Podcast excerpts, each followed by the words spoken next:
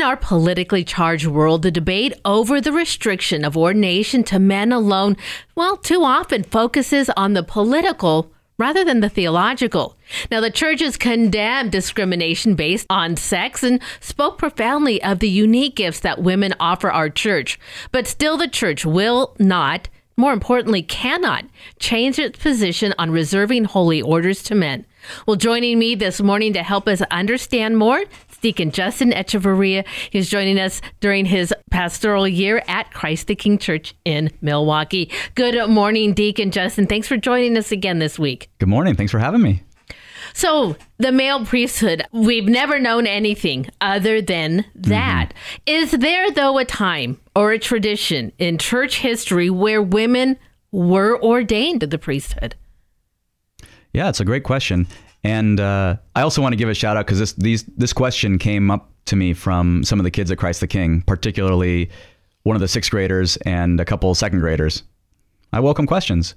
Um, historically speaking, we have no record of any woman being ordained uh, that we know of.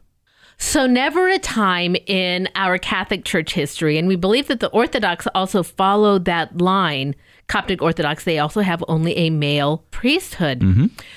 So, looking at our own history, and, and we know sure. that over 2,000 years, things look a little differently. You know, mm-hmm. in our mm-hmm. modern churches today, we understand scripture better and translation mm-hmm. better. Uh, so, in what ways does the church use, both biblically and in our understanding of uh, inside of the Catechism of the Catholic Church, how have our popes then upheld a male only priesthood?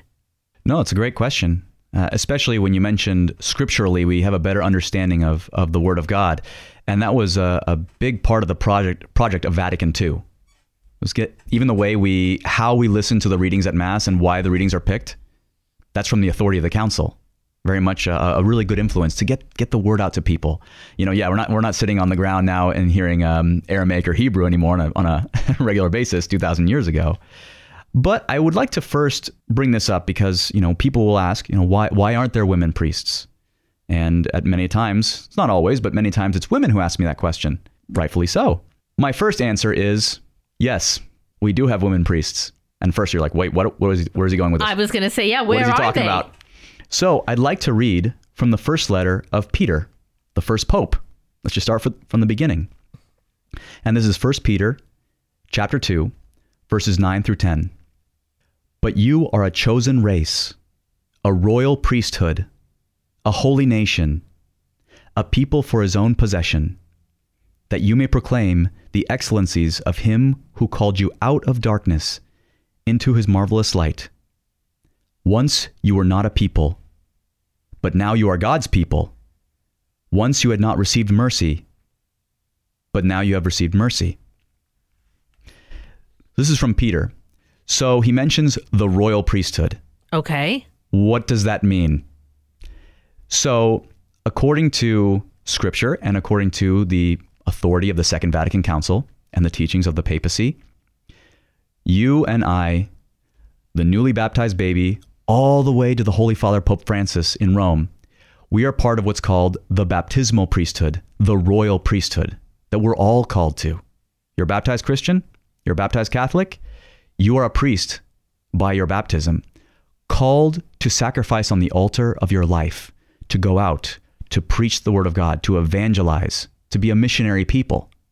All, everyone, man or woman, we're all priests in that way. Some could say, well, that's just semantics, right? Well, do we believe in, in both the material and the spiritual world? You know, we're bodies and souls. Okay, this is real. The royal priesthood, the spiritual baptismal priesthood that we have that's real. It's not just fancy language. And this specifically, if you wanted to look up the, the document from Vatican II, it's Lumen Gentium, starting with number 10 in chapter 2, The People of God. Okay, for those of us who want to do the extra credit homework, you can definitely look that up. Deacon Justin Echeverria joining us today as we have a discussion on, well, the priesthood. Okay, so there is that royal priesthood mm-hmm. now that we are all called to be by our baptism, we are mm-hmm. all part of.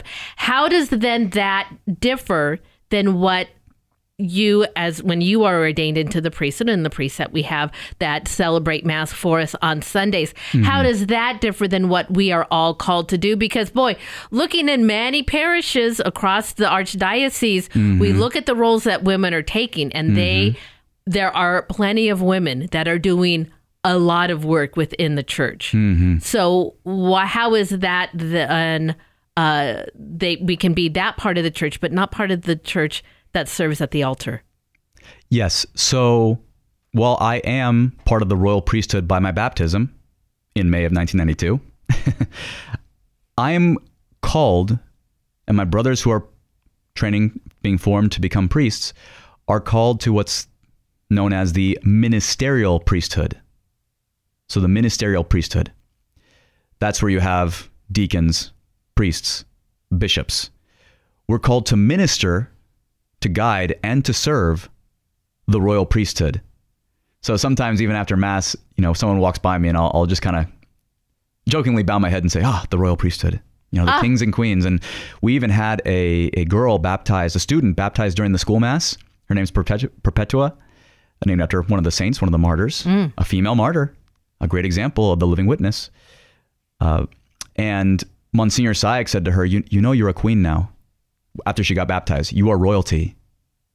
She's called to that amazing priesthood. Mm. So we're called to serve. Now, why is it that you don't see in our faith a, a woman wearing the collar that I wear around my neck? Well, we can go to St. John Paul II on that one. In the beautiful document he made, a very good tool for all of us, for everyone, ministerial and royal priesthood, to refer to the Catechism of the Catholic Church. So it says, and the number is 1577 who can receive this sacrament? Only a baptized man validly receives sacred ordination. Now let me pause there for a second because I know this is a this is a sensitive issue. It's a sensitive topic. I would not want a girl who is Catholic to think that, oh, I'm being treated poorly. The hierarchy of the church somehow looks down on me, some, like some sort of totalitarian body. So it says here that only a baptized man can validly receive the sacrament. But right after this, in 1578, the number, uh, paragraph after that, no one has the right to receive the sacrament of holy orders. So a baptized Catholic man cannot presume, oh, because I'm a man, I can be a priest. Hmm. You wouldn't want that guy to be a priest. That's almost like a, this might sound a little strong, almost like this w- ambitious, power seeking kind of thing. Right. Okay. And the priesthood is not about power. We are, we are, we're, we're called to be servants. That's why it's a blessing that the first degree of holy orders is deacon. When you become ordained a priest, you don't stop being a deacon. Your foundation, your, you know, remember where you came from, your roots is service. You're a servant. So you can't just presume that like, oh, I can just, I can just be a priest. No, not all men become priests. Some become permanent deacons, but that also takes prayer and discernment, not not a not some sort of like, well, I can do it because I'm a man. We are also all other men are called to be husbands, fathers. You know, it's not uh, it's not it should not presumption is a, is a big sin. you don't want to presume like, oh, it's it's pride, it's it's it's it's it's you know, it's it's arrogant and we're we're led in our church, especially in our local church, you know, by by by good men like Archbishop Sample, and in my case with Monsignor Sayek at Christ the King. Now, to get a little further as to okay, great, but why why can't women do it? That's a really good question, and I think that is is where people are going at. Ooh, mm-hmm. Why can't women do this? Mm-hmm. That's going to be a great question to start with in our next half hour. Deacon, it's been wonderful talking with you, but I am up against my break. Please stay with me through the break so we can continue our discussion. Sounds great.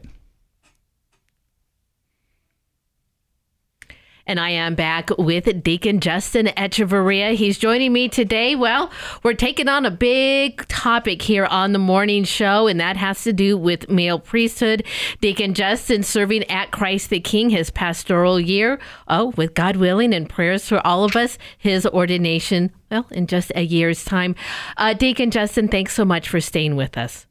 That's great. Thanks for having me. So, when we began our discussion in the first half hour, I, I said in the introduction that we are so informed by our politics and things that we see on the news and women fighting for uh, you know their rights rights in the workplace in sports mm-hmm. in education and mm-hmm. so we get into this mentality like here in the united states we should be able to do everything that a man can do if it is our desire.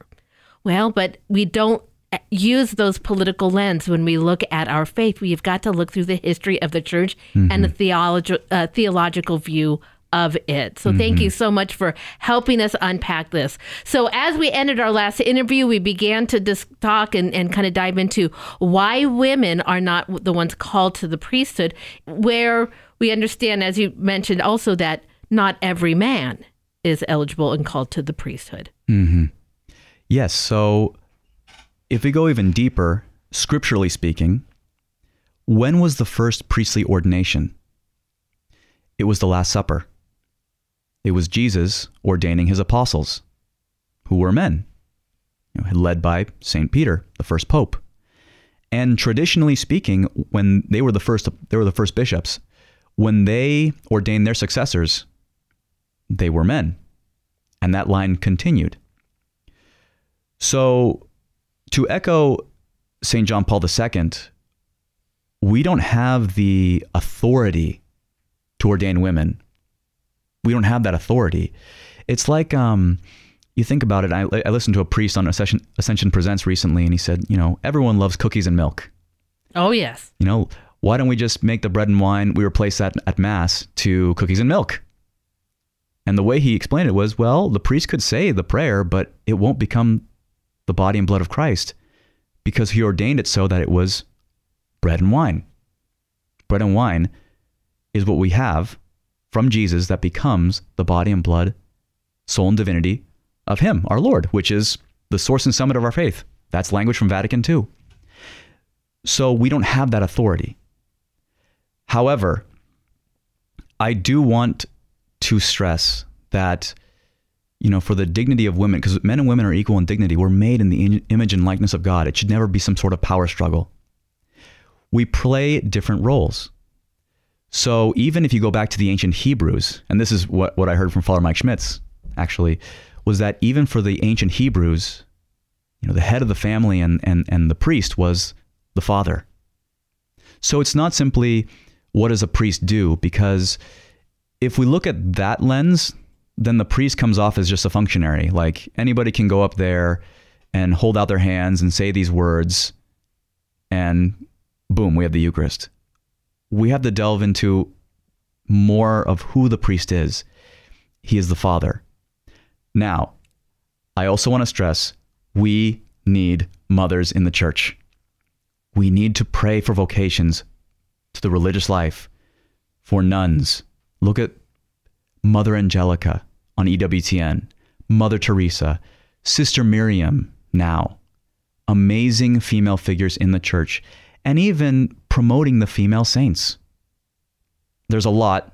I'll just bring a couple, but usually I bring some heavy hitters. So I think of like, you know, they weren't priests and they made huge contributions in the history of the church.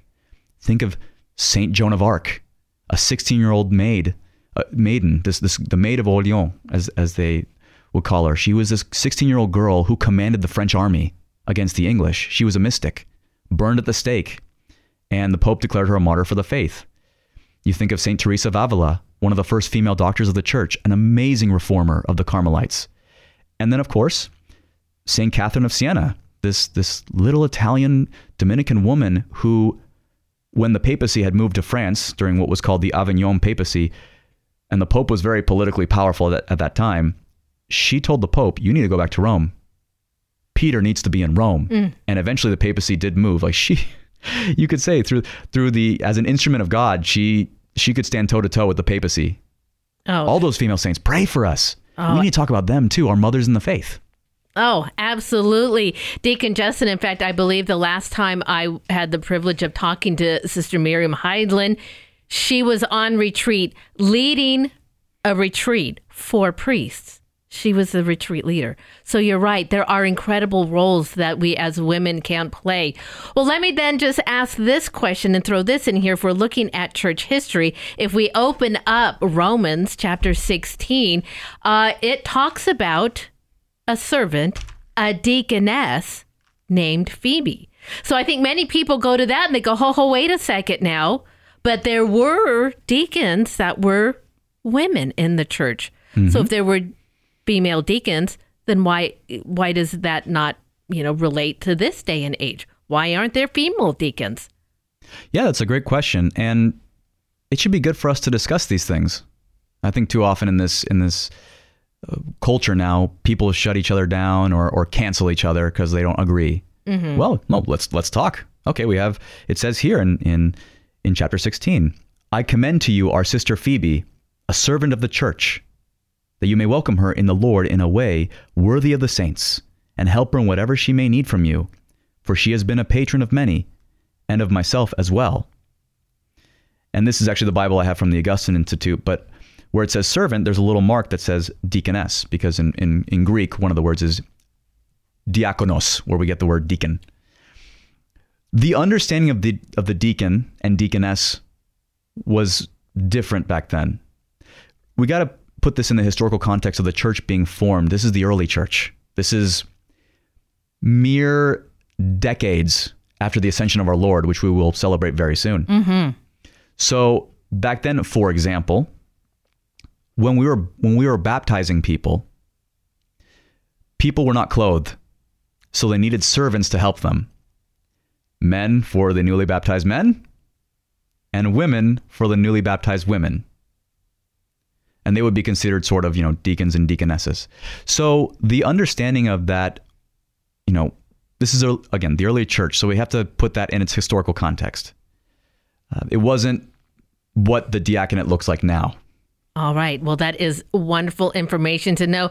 So many questions. I think that uh, very easily you could have spent a whole semester classwork in trying to understand the history of our deacons and then the Yeah. priesthood and still have more questions. Before we go, uh, Deacon Justin, you know, I had uh, spoken uh, yesterday on the show in our announcements. The Archdiocese is inviting the entire community to the diaconate ordination of James Ladd coming up on Saturday.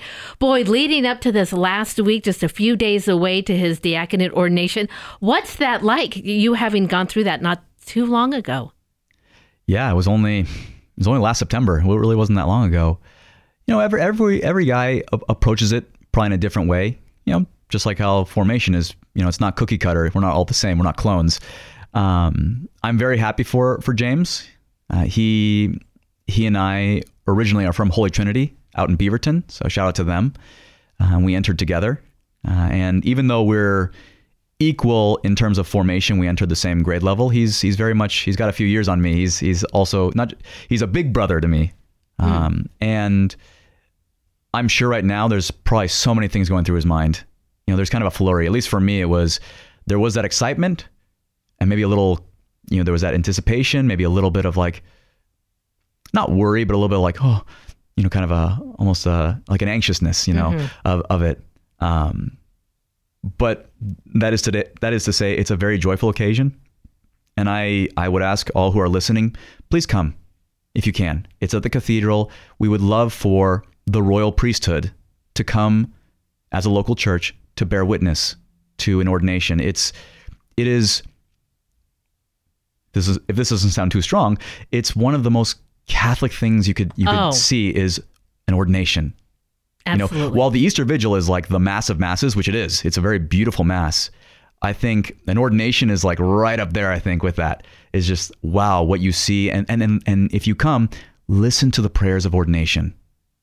Like of course, watch, witness that, but but really internalize and pray with that too, as the royal priesthood together, praying for a man to become part of the ministerial priesthood. I'm sure my brother, maybe he's maybe he's anxious about how he's going to be a good servant to to all of us, to to these to this local church. Oh. please pray for James. Absolutely. Deacon Justin, thank you so much for your time today. This was a big topic, but Yeah. you've done such a beautiful job in just helping us along. I'm sure for many there are still so many questions, and we just pray that, well, God fill us with well what we need to understand about these things that our church offers us. Thanks so much for your time today. Of course.